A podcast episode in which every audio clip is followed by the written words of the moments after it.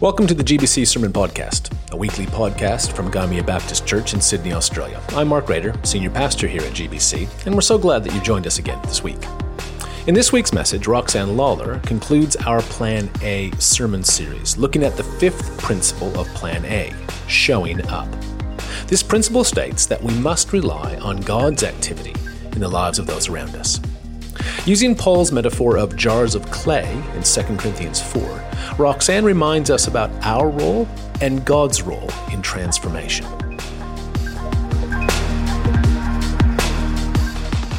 Hey, today's Bible reading is 2 Corinthians chapter 4, verse 1 to 12. Therefore, since through God's mercy we have this ministry, we do not lose heart. Rather, we have renounced secret and shameful ways. We do not, we do not use deception, nor do we distort the word of God. On the contrary, by setting forth the truth plainly, we commend ourselves to everyone's conscience in the sight of God. And even if our gospel is veiled, it is veiled to those who are perishing. The God of this age has blinded the minds of unbelievers, so that they cannot see the light of the gospel that displays the glory of Christ, who is the image of God. For what we preach is not ourselves, but Jesus Christ is Lord, ourselves as your servants for Jesus' sake. For God, who said, Let light shine out of darkness, made his light shine in our hearts to give us the light of the knowledge of God's glory displayed in the face of Christ. But we have this treasure in jars of clay to show that this all surpassing power is from God and not from us. We are hard pressed on every side, but not crushed, perplexed, but not in despair, persecuted, but not abandoned, struck down, but not destroyed we always carry around in our body the death of Jesus, so that the life of Jesus may also be revealed in our body. For we who are alive are always being given over to death for Jesus' sake, so that his life may also be revealed in our mortal body. So then, death is at work in us, but life is at work in you. Hi, church. It's great to be here with you today. We are continuing on in our Plan A series, and we've gone on a bit of a journey, and this is actually our last week of the series. Uh, we've looked at growing, growing in our relationship with God. We've looked at knowing, deeply knowing and caring for those around us. We've looked at sowing, which is sowing the seed of the gospel in every place. And we've looked at rowing, deeply loving and caring for those we are in partnership in ministry with. And finally, today we are looking at showing up. Now, showing up as a principle acknowledges that sometimes it's really hard to endure. Sometimes it's tough to persevere, and it is hard to tell people about Jesus. But we do it anyway because God is with us. Because ultimately, church, it's not about how, how great we are or how ordinary we are or how good we are at sharing the gospel or how poor we are at that. It's actually all about how good and powerful God is. So, church, if you are feeling the pressure and you think you can't show up, you can't share the good news, you can't do what it is that God has called you to do, let me help you. Because you're right. You can't and neither can I. And neither could Abraham, neither could Moses, neither could David, neither could any of the disciples, or, or Paul, who writes this letter to the Corinthian church. In fact, the only person in Scripture that could share the good news effectively was actually Jesus. He's the only one that can do what God has called us to do. But, wonder of wonders, church, He uses us. And Jesus invests in us and uses us to share his word to the church around to the to the world sorry around us it's not about us it's about him and all he needs for us to do is just show up to show up Now, I really am glad that I got to speak to you about showing up because it's one of the rules in our house. We have a couple of household rules at our place. One of them, quite famously, is don't go out into the street where there's gunfire. Long story. But another one is actually just show up to stuff because sometimes we don't feel like going to events or, or family things, or, or, we don't feel like going out, we don't feel like attending uh, youth or, or, or being in a service with other people. But the rule in our house is just show up because that's where relationships are formed. That's, that's where God is at work.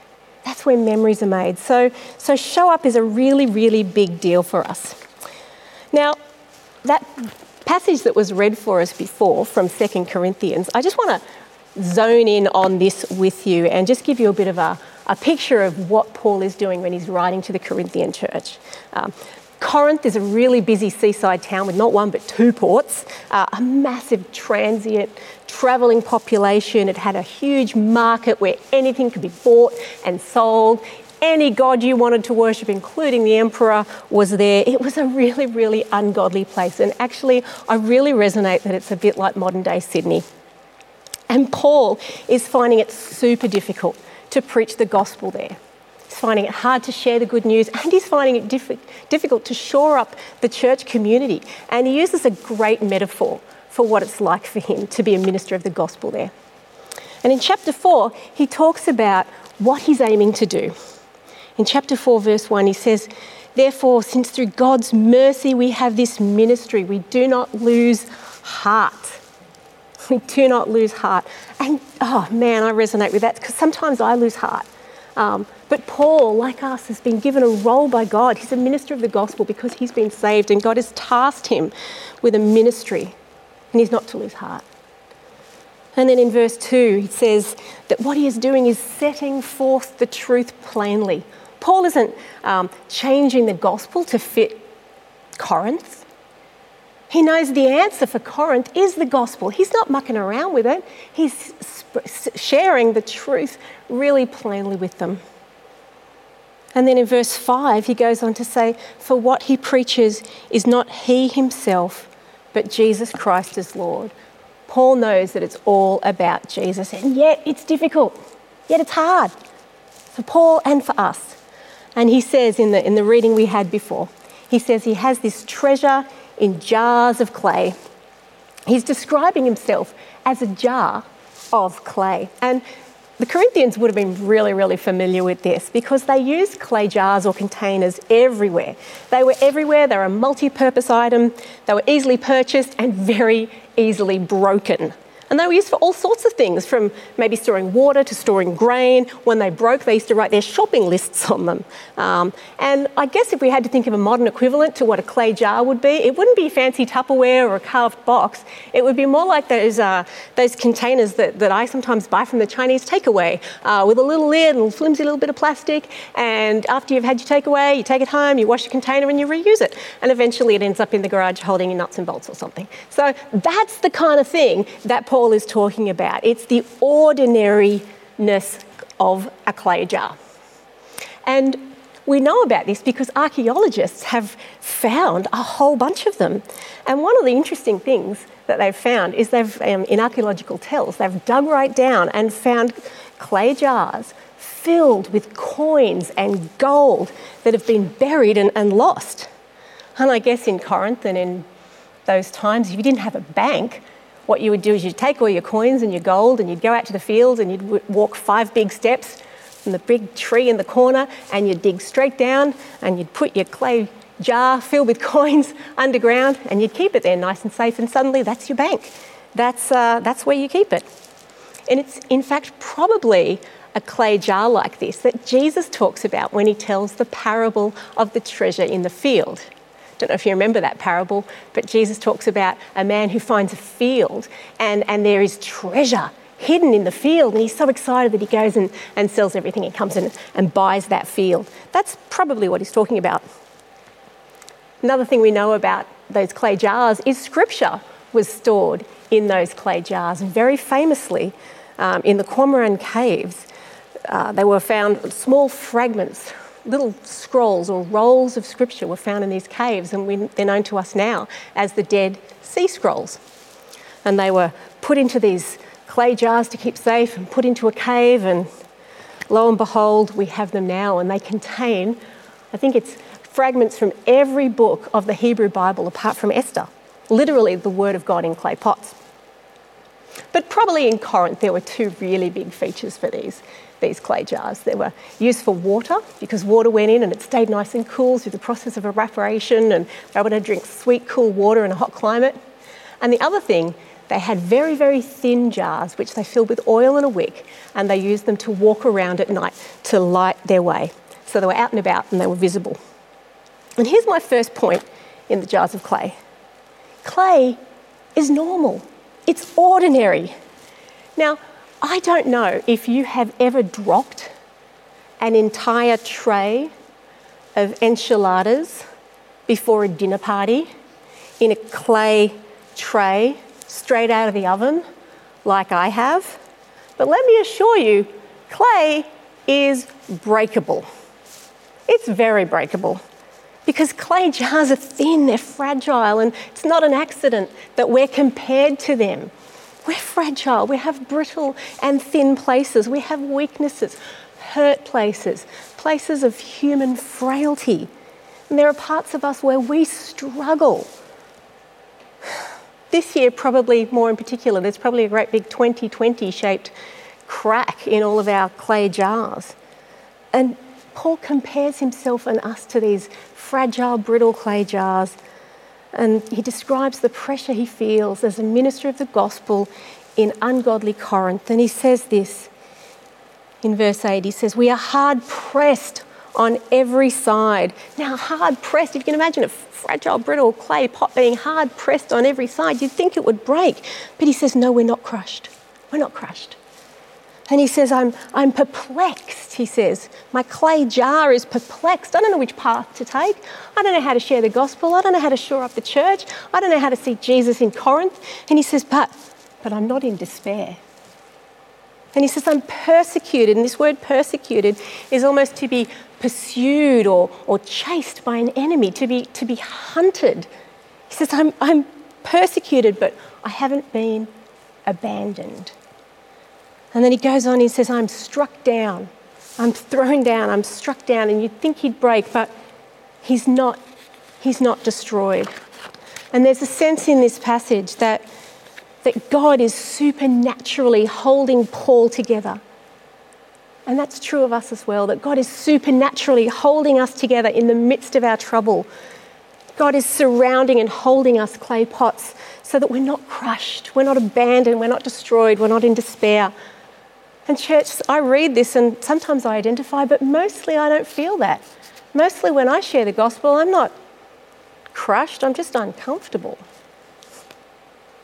Well, we may be weak, but, but he's strong, and that's okay. It's okay to be fragile, it's okay to be a clay pot, it's okay to be weak because God knows that. He knows that. Maybe some of us are a bit too thick, maybe we're a bit too self protected. Maybe there's lumps and inconsistencies in our character, and wonder of wonders, God uses that too. Because point two, it's not about the clay jar, it's what's inside that counts. It's about the treasure that God has invested in us, that God has placed in us. This gospel, this salvation, this Holy Spirit, this fellowship and kinship with one another. It shows that the all surpassing power, says Paul, is from God and not from us. This all surpassing power. And that word power that Paul uses, this is the same word in the, in the Greek that we get our English word dynamite from. Paul says that the all surpassing dynamite, the dynamic power, is that's in us. That's what God has given us. And it's that power that God uses to, to build his kingdom, to spread his glory, to save the lost, to heal the sick, to bind up the brokenhearted, um, to restore and renew the world. Now, in the paradox of the kingdom, the, the great upside down economy of God, which I absolutely love, Paul uh, writes about this about how God chooses to use the weak so that He has the glory, so that God is glorified, that He can be strong. And later on in this letter, in, in chapter 12, Paul will talk about a thorn in his side. And he says that, that he has a, a thorn in his side. Now, I don't know about what it would be like. It sounds really hard for Paul to be preaching the gospel in Corinth. And it would be so much better if God could just remove whatever the pain is. We don't know what the pain is. But whatever it is that was bugging him, that was stopping him from doing ministry. And so Paul, in my opinion, quite rightly, prays about it and says to God, God, take away this thorn in my side, this, this thorn in my flesh. Take it away. And he does that three times. And the answer that Paul gets back from God is really weird because God says no. No, I'm not taking away the thorn in your side. I'm not taking away the pain. You're not going to be more effective if I do that. He says, Because my grace is sufficient for you, and my power is made perfect in weakness. My power is made perfect in weakness. And Paul has learnt then to delight in his weaknesses, in the fact that he's a brittle clay pot, to delight in insults, in hardships, in persecutions, in difficulties. And he says, For when I am weak, then I am strong. God is at work in us, even fragile, broken, brittle, or thick creatures like we are. It's not about us, it's about the power of God in us. And all we have to do is show up and trust Him. My point three on this section is where is your jar located? Where's that jar of clay with the power of God? Where is it? Because we're not called to be like a bank. We're not called to put all the goodness of God uh, and then go out to the corner of our field and walk five steps and dig deep and, and put our clay jar filled with that treasure down into the ground to keep it safe keep the gospel safe, protect the gospel. That's not what we're called to do. We're not a bank. And likewise, we're not called to be like the Dead Sea Scrolls in the cave in Qumran. We're not called to know fragments of every book of the Bible, little parts of them. Oh, keep it safe. Put it in a clay jar, put it in a cave. We're not called to be doing that either, to be hidden away just for a select few to know it's there. We're called to be more like the Corinthian clay jars, to be that cool water of refreshment. We're called to be like the, the, the thin, brittle jar with the wick and the oil, being like the light wherever we go. Because it's what is inside that counts. God holds us together. He holds us together. He gives us this sustaining power to hold us together and that supernatural dynamite that says only He can do it. He knows we're a clay jar, he knows. We are weak, but He chooses to use it because when we are weak, then we are strong because we're relying on God. So, what does this mean for us, church? What does this mean? For a clay jar, if we've got the knowledge of God, we've got the light of the gospel, we've got the, the, the inside of the Holy Spirit, well, it means we need to show up. We need to get out of the cave, get out of the ground. We need to be walking around. We need to show up one of the things you'll often hear from our church is that we're, we're um, listening to God and we're going to partner with God in the renewal and restoration of all things. And we want to be listening out to where God's invitation is so that we can partner with God. And so that's my question for you is where is God inviting you to? Where is God asking you to show up? Where are you going to show up this week? And I've three ways that I think you might be able to show up. And they'll start with P. So that's helpful if you're one of those people like me who can't remember anything unless they all start with the same letter. The first one is pray. Pray. Ask God, where can I show up? What is it that you want me to do? A few weeks ago, we had a My Story moment where one of our elders, Ron Clark, came and shared with us a practice that he does every day. And I actually think it's a brilliant thing. He says that every day he gets in his car and before he even turns on the ignition to go wherever he says, he says, God, if there's somebody that you want me to talk to today, will you bring them across my path? If there's someone that I can share the gospel with or just be kind to, will you let me know who they are? And he opens up his day and asks God to, to be with him. I think that'd be a great practice for all of us. I think we all need to get sticky notes and stick it on our dashboard that says pray. because we want to ask God, we want to partner with God in what He's doing. Uh, we want to show up. So let's ask for those divine appointments and be on the lookout for them. And that's our second point, is the prompt. P for pray, P for prompt listen to the promptings of the Holy Spirit. Now, this might be completely foreign to you. You might have been following Jesus for a long time and, and, and hearing from him in the Word, which is wonderful and a very good thing. But sometimes the Holy Spirit does speak to us and give us little promptings that we need to incline our ear to and pay attention to and take seriously. They might be uh, somebody's name who just keeps coming across your mind and you can't get them out of your head. Maybe that's the Holy Spirit prompting you to do something about that. Maybe there's somebody that you haven't thought of for a long time and their name just floats up to the surface. Let me encourage you, if that happens to you, why don't you, why don't you be brave and take that as maybe a prompt from the Holy Spirit and send him a text? Pick up the phone, give him a, give him a call. It doesn't have to be weird, it just could be a little, hey, been thinking about you. How you going? Kiss, kiss, rocks. That's the way I do it. You don't have to do it that way. You do it your way. But the point is to listen to the prompts because I've had that. I've had these prompts of the Holy Spirit, and most of the time they turn out to be quite accurate. There was one time where I was driving along um, and I'd stopped at a light and um, I got a message saying, um, can, you, can you call me? And I thought, yeah, I'll, do it when I get home. Um, I'll, I'll call this person when I get home. I'll text them when I get home. But I had this prompt of the Holy Spirit and this pressing, and it was on me and on me and on me. And I could hear um, something in my chest and a little voice in my head saying, pull over, pull over, pull over, call this person, call this person. And eventually I thought, okay, okay, if that's you, God, I will do it. And so I pulled over, even though it was inconvenient, I pulled over and spoke to the person, and they said, I need to come and see you. Fantastic. And there they were at, you know, nine in the morning the next morning. And she came in and said, I'm at the end of my rope. I've got nothing left in the tank. What I need is Jesus. Will you help me become a Christian? And I, that was not my power. there is no way that that was anything to do with me. I was the, the clay jar. I was the broken little clay jar that just decided to show up to listen to the prompting of the Holy Spirit. And, and God's dynamic power saved her and her family. And, and this lady has been following Jesus and walking with him as, as a disciple ever since. So, church, let me encourage you take those prompts seriously. They're a little scary, but maybe God's in it. So, listen to the prompt. And the third P I've got for you is how do we roll this out? Well, it's press in. It's press in. Because for some of you, you've been praying for your un- unsaved friends, your unchurched family, uh, people that, that you know. Let me encourage you that, that Paul thought it was hard. Um, he's given us this metaphor that we have this dynamic power in this jar of clay.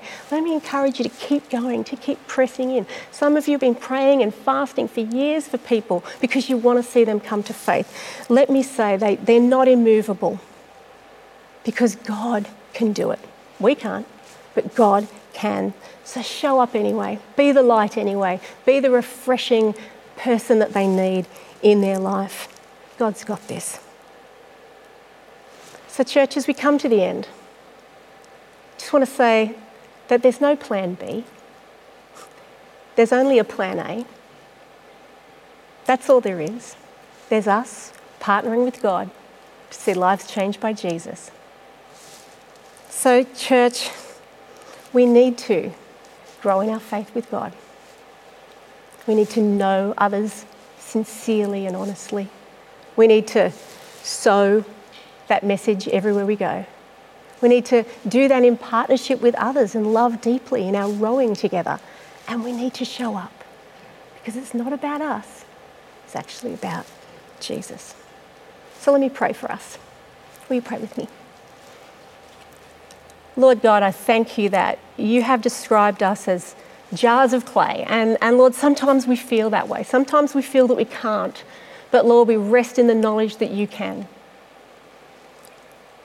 God, we rest in the fact that, that you are powerful and you are mighty and you have this um, all surpassing power that you have invested in us. So, God, I pray that you would help us to be brave and to show up. I pray that you would help us as a church to be those who are, a light and refreshment to those around us. that people might come to know you, Lord Jesus. We just right now think of the people that, that you're bringing to our minds who are far from you, who maybe have turned away from you. And, and Lord, we lift them before you and ask that you will speak to them. And if you choose to do it, speak to them through us. What an honour. What a blessing. And so, Lord, we ask that you will continue to do immeasurably more than we can ask or imagine for your kingdom, your power, and your glory. Amen. In the work of evangelism, we are called to allow the power of God in us to refresh those around us and to be the light that others see. Our responsibility is to pray, to respond to the prompting of the Holy Spirit, and press in, or, in Plan A language, show up. And that's Plan A growing in our relationship with Jesus, knowing others, sowing seeds in conversation and looking for interest, rowing with others, and showing up. Five principles that make evangelism more holistic and simple. So let's participate with God and see what He might do in the lives of those around us. Plan A is a simple set of principles developed by Belinda Lakelin, evangelism consultant for the Baptist Association of New South Wales and ACT. We hope you join us again soon, and we'd love for you to join us for church at gbconline.org.au at our regular service times of 8:30, 10:30, and 6 p.m. Australian Eastern Standard Time. You can also follow us on Facebook or visit our website at gymeabaptist.org.au. Until next time, God bless.